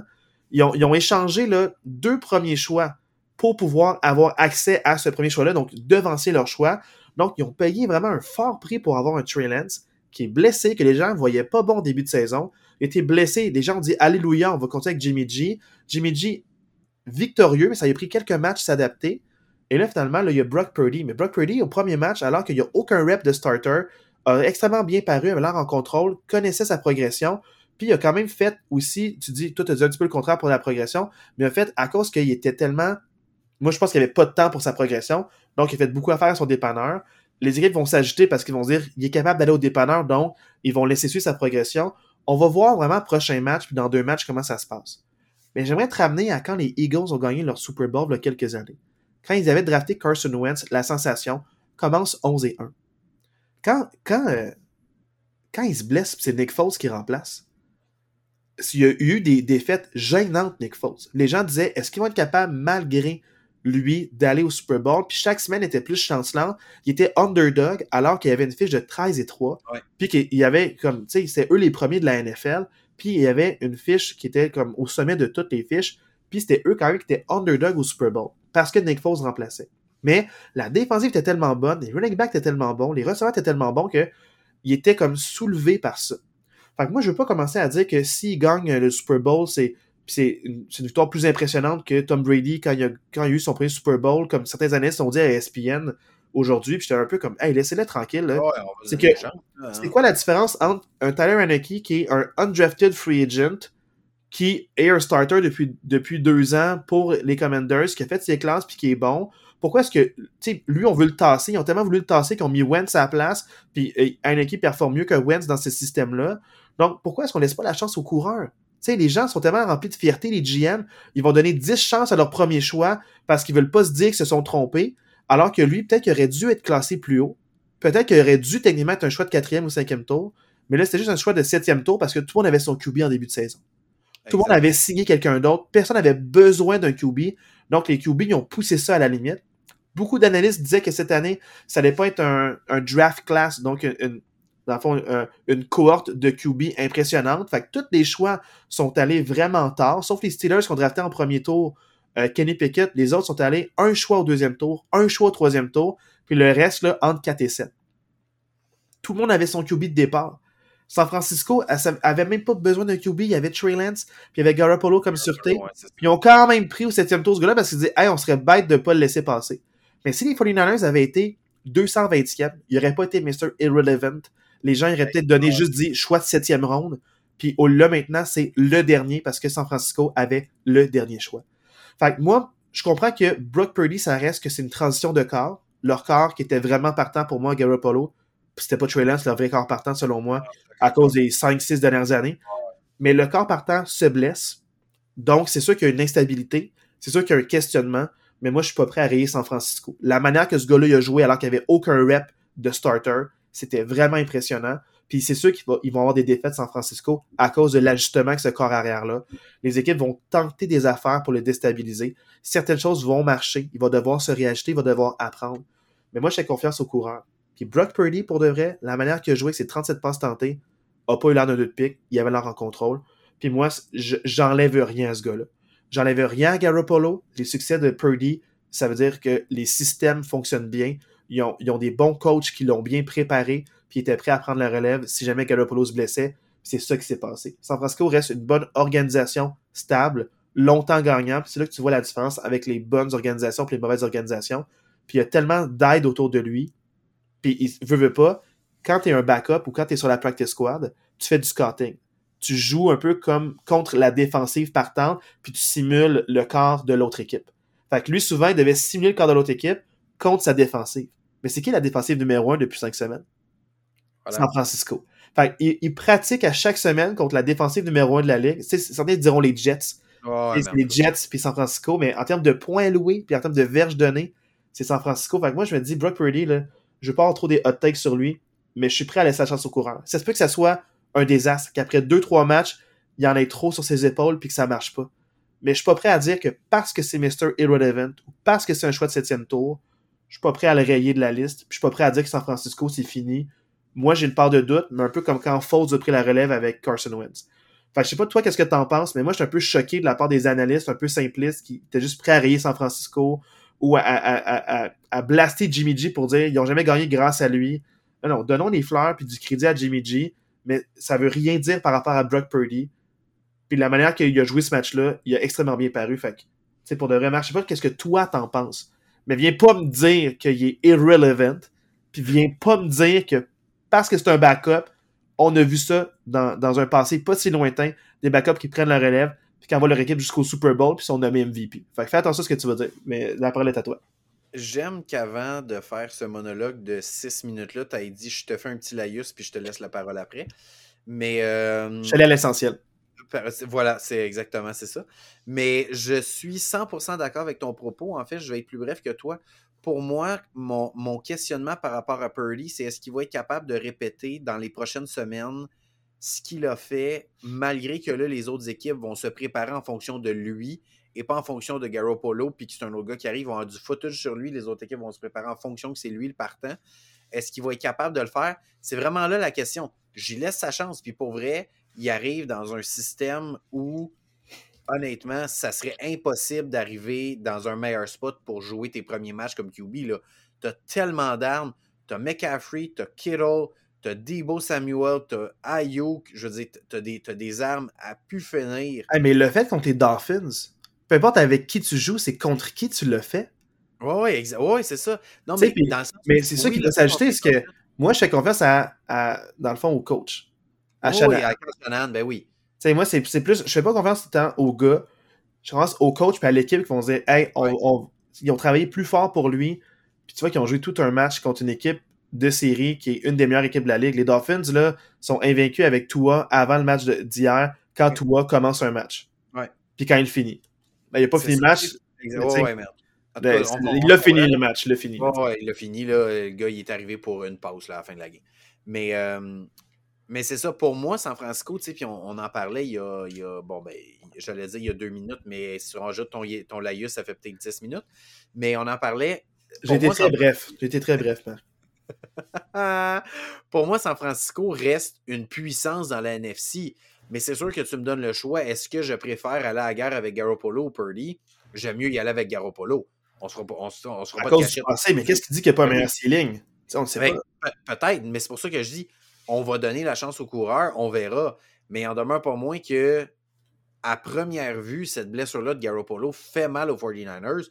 Est-ce qu'ils vont être capables de s'ajuster? Est-ce qu'ils vont proposer quelque chose de, de, bien? Je pense que oui, avec tout ce qui entoure ce gars-là, je suis convaincu que ça va être correct. Mais est-ce qu'en série, ce gars-là va être capable de faire la différence comme Garoppolo quand ils vont arriver des matchs contre les Vikings, contre les Cowboys, contre les, contre les Eagles? Ben c'est peut-être plus là qu'on va voir l'impact. Mais euh, des gars comme des gamers, comme Joe Burrow, qui a sa deuxième année ou sa première vraie année complète, il met son équipe au Super Bowl. Oui, c'est une recrue, mais tu vois qu'il y a des gens qui l'ont, ils ont le hit factor. C'est pas le plus gros, c'est pas le plus fort, il n'y a pas les plus grandes mains, euh, c'est pas lui qui court le plus vite, mais il est intelligent puis il a le hit factor. Burrow, là, tu regardes. Comment, là, comment tu sais la grosseur des mains de Purdy, toi? Ben, dans le fond, c'est tout, euh, tout est disponible sur Internet. Pour vrai, tu as la taille en pouces des mains. Pour vrai, tu peux aller checker ça.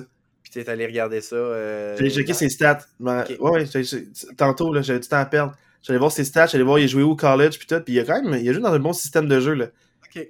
Il joue dans le Big 12, là, pour vrai. Fait que, tu sais, il quand même, il, il pas un petit deux de pique, là, Purdy. Fait que surveille ton langage, euh, jeune homme. OK? Bon, ceci étant dit, ça c'était par rapport au classement puis par rapport au, yes. au, au truc à surveiller. Ouais.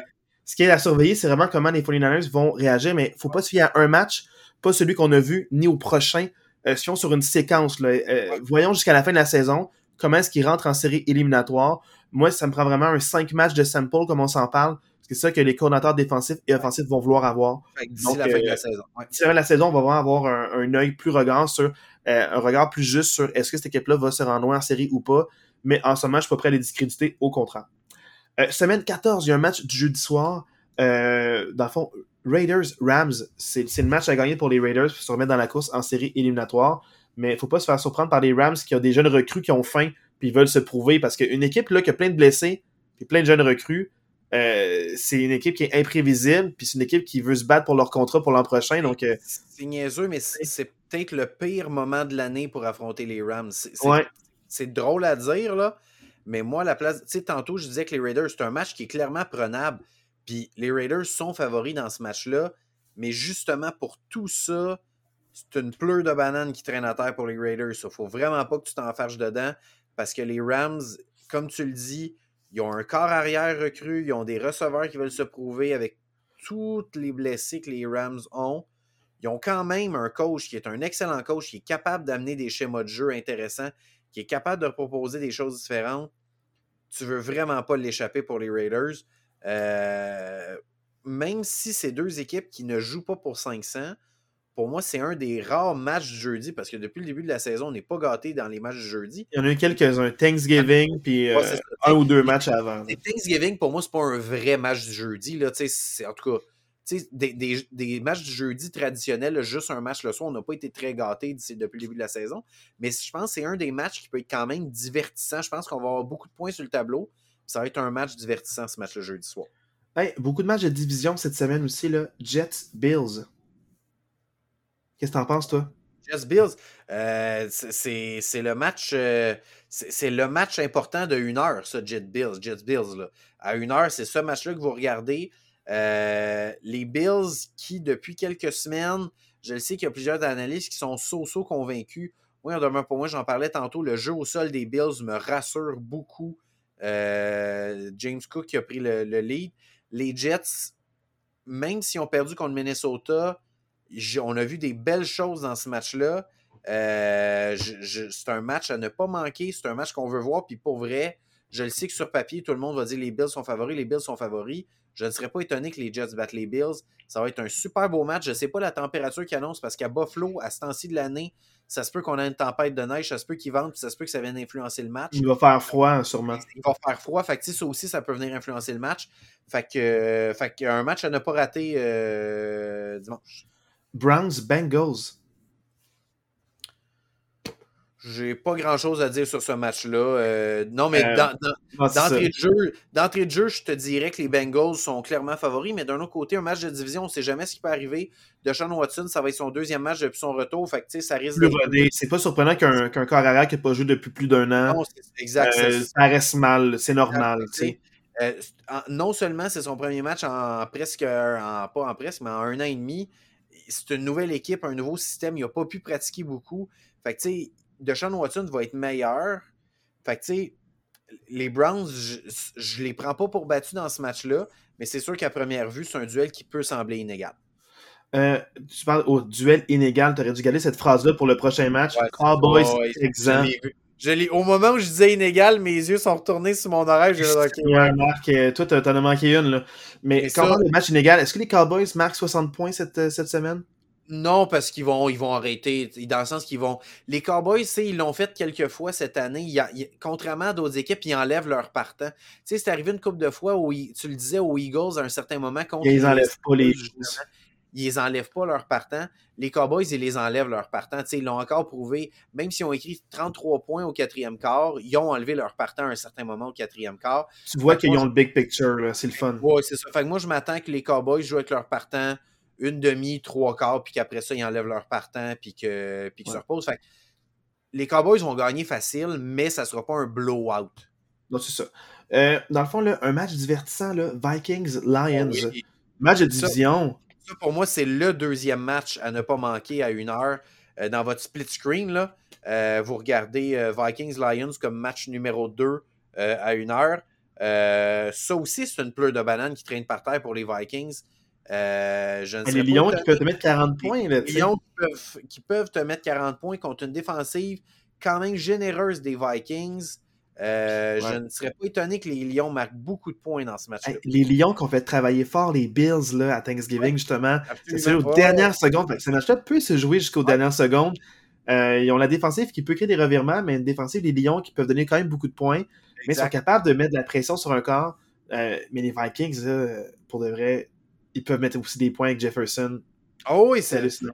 C'est un match qui pourrait se euh, terminer 40 à 37, là, quelque chose comme ça. C'est un match avec des possessions pas très longues, mais beaucoup de, de, scores, j'imagine. Donc, un match à regarder.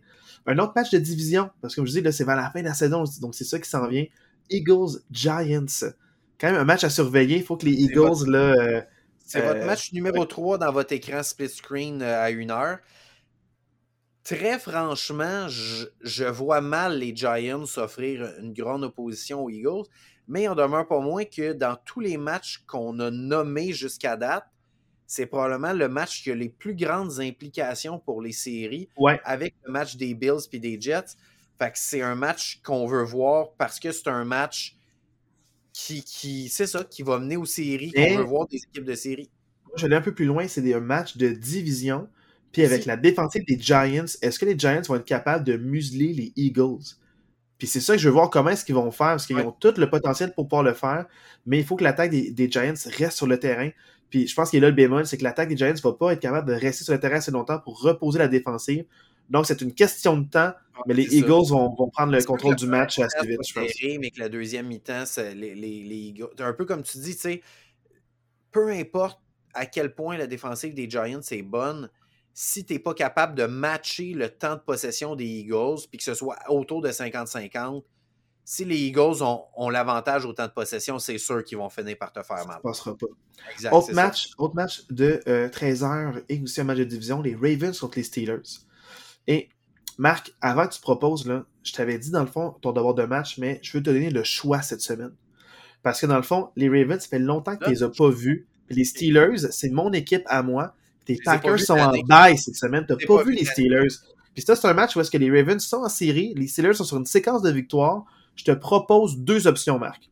C'est drôle, hein? Ravens, avant, avant, que tu me proposes tes deux options, J'allais te dire que mon hot take de la semaine, c'est que les Steelers vont battre les Ravens cette semaine. un hot take. Les Steelers vont battre les Ravens. Ça, c'est juste un fait, Marc. C'est mon hot take de la semaine, ça. Mais, ah, c'est ça, c'est que je voulais te Je sais même pas si Lamar va jouer. J'ai même pas vu les nouvelles. On est lundi soir. Je sais pas s'il y a eu des nouvelles par rapport à Lamar. Il va-tu jouer, il va-tu pas jouer. Mais même si Lamar, il joue, mon hot take de la semaine, c'est que les Steelers battent les Ravens. Hey, mais je t'offre, Marc, euh, l'option entre Ravens, Steelers ou Jets, Bills. Je te donne le choix. Ah! Tu regardes les Steelers avec Kenny Pickett. Je pense que je vais prendre les Ravens contre les Steelers. Ouh! Ok, est-ce que moi j'ai l'autre match d'abord? Non, je... euh... non, non, non, garde, garde ton match à toi. là. Moi, je regarde tout le temps à la fin, mais je... vais te proposer un choix à la fin. Ok, parfait. Mais on va dire les autres matchs, mais euh, c'est ça, c'est que je voulais t'offrir le choix parce que j'ai pensé après. Si je me suis dit, tes Packers jouent pas, fait que je pourrais t'offrir comme cadeau euh, mes Steelers, que t'as pas vu vraiment de, l'année, puis voir un peu ce que tu en penses. En ce moment, ils ont une meilleure fiche que les Packers. De loin. De loin, c'est ce que tu penses. Mais c'est plus. La réalité est, plus euh, signifiante que ça. Non, sinon, parlons.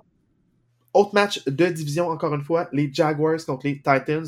Là, par contre, les, les Titans vont, vont bounce back, puis les, les, Jaguars avec leur perte, Travis Etienne, puis Trevor Lawrence. Euh, je, vois mal le joueur.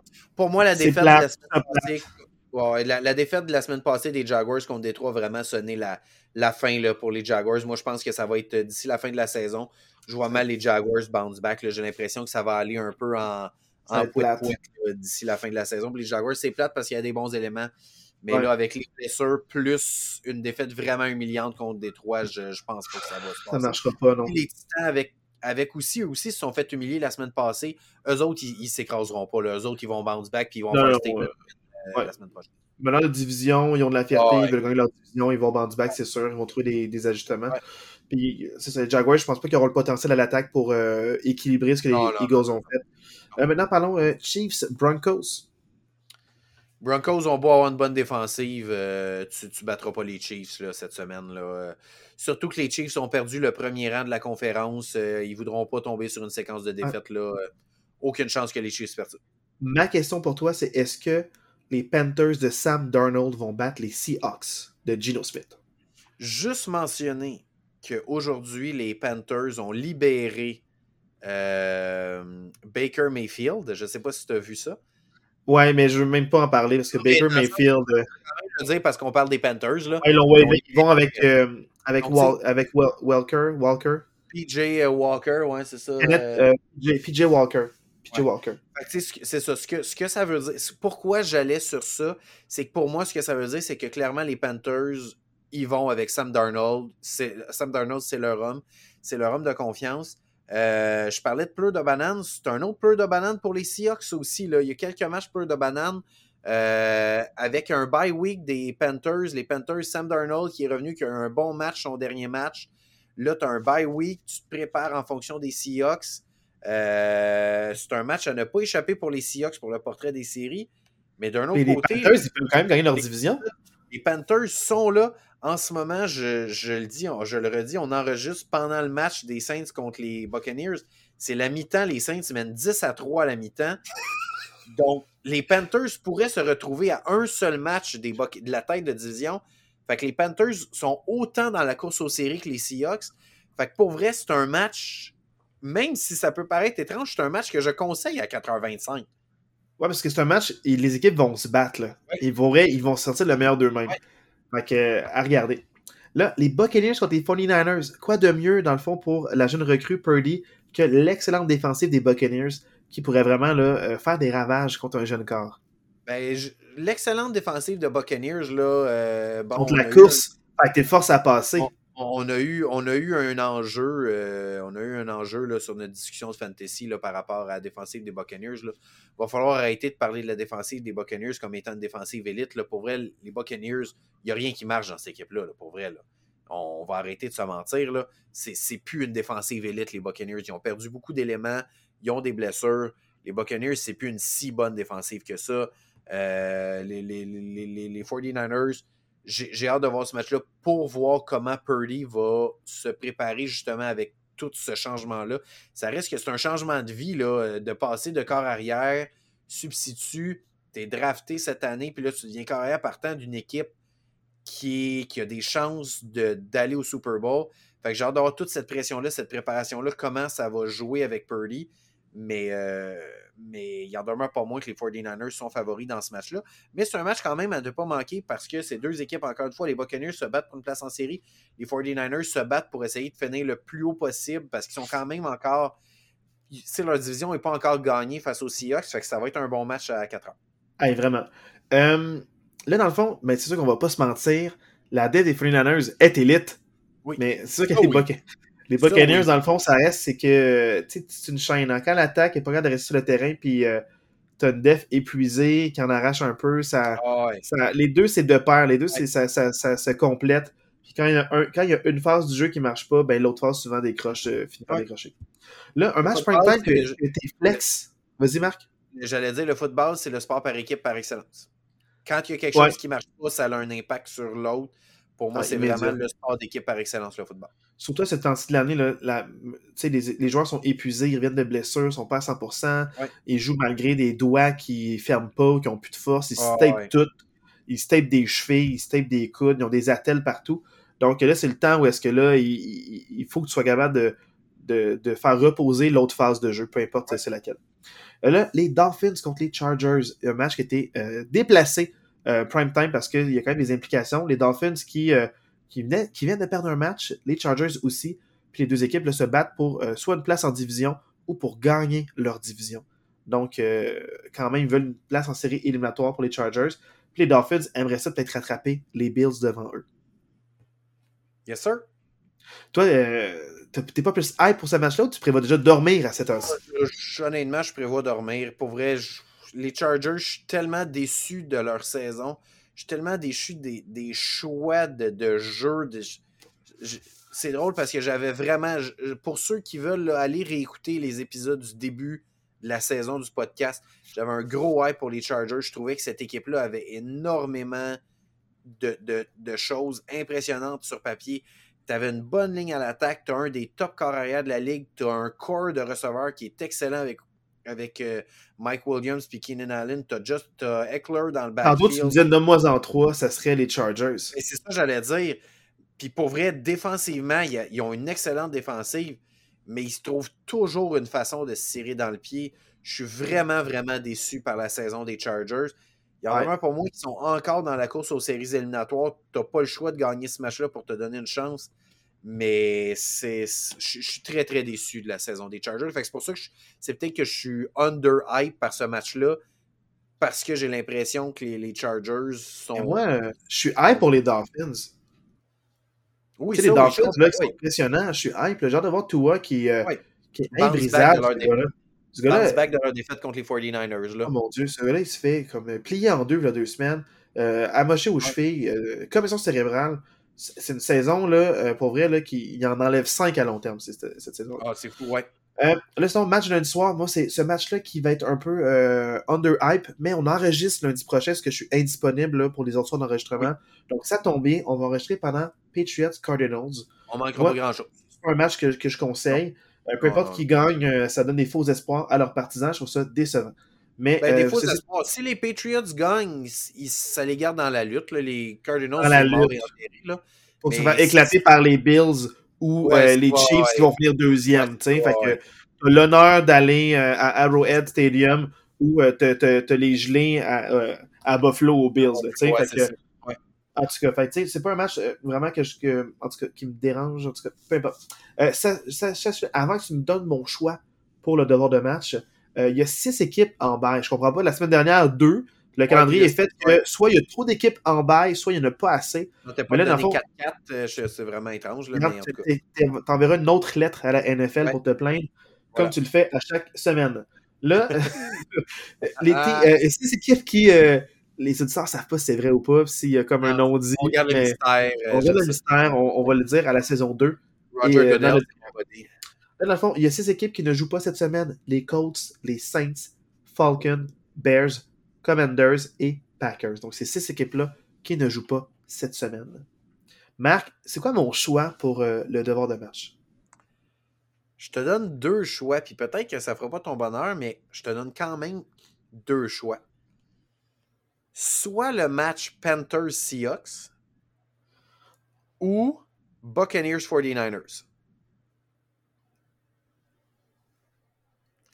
Pour, vous le voyez pas, mais en ce moment, Julien euh, vomit dans sa bouche. Oh mon Dieu, mais c'est parce qu'on s'était dit des équipes qui étaient. Ce sont quatre équipes. Ce sont quatre équipes qui sont dans une lutte intense Je- pour une place en série. J'ai les équipes, ça fait plus longtemps que j'ai pas vu. Puis j'ai pas vu les Panthers de Sam Darnold. Puis les Seahawks sont plus avec Geno Smith, à part la saison 1, puis genre, euh, la semaine 1 puis la semaine 4. J'ai pas vraiment vu des matchs complets d'eux autres. Fait que j'aille avec eux. ça- ils sont en lutte chaude pour euh, soit leur mener la division ou pour euh, la place de wildcard. Donc euh, les Seahawks, j'ai pas le choix d'aller avec eux. Parce que vraiment, c'est euh, c'est deux équipes, ça fait longtemps que j'ai pas vu. Fait que ça me fait plaisir de les voir, euh, puis de t'en parler. Parce que j'ai eu un devoir de match sur les Panthers euh, il y a quelques semaines, mais c'était pas du tout la même game. C'était avec Walker. Ouais, ouais, c'est ça.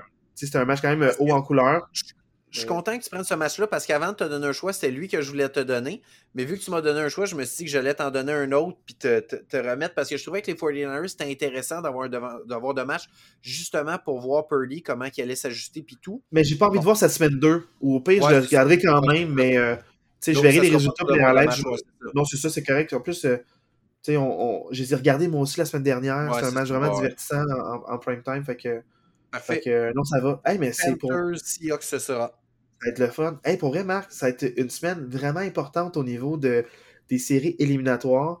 Puis euh, une semaine haute en couleur quand même. beaucoup de blessures. J'ai hâte de voir comment les équipes vont s'ajouter par rapport à ça. Mais c'était une super belle fin de semaine de football. J'en souhaite une bonne avenir. Puis plus les matchs ont un enjeu, plus c'est intéressant selon moi. Euh, oui, clairement. Donc euh, je, trouve ça, je trouve ça malade mental. Fait que là-dessus, coach, passe une super belle fin de semaine.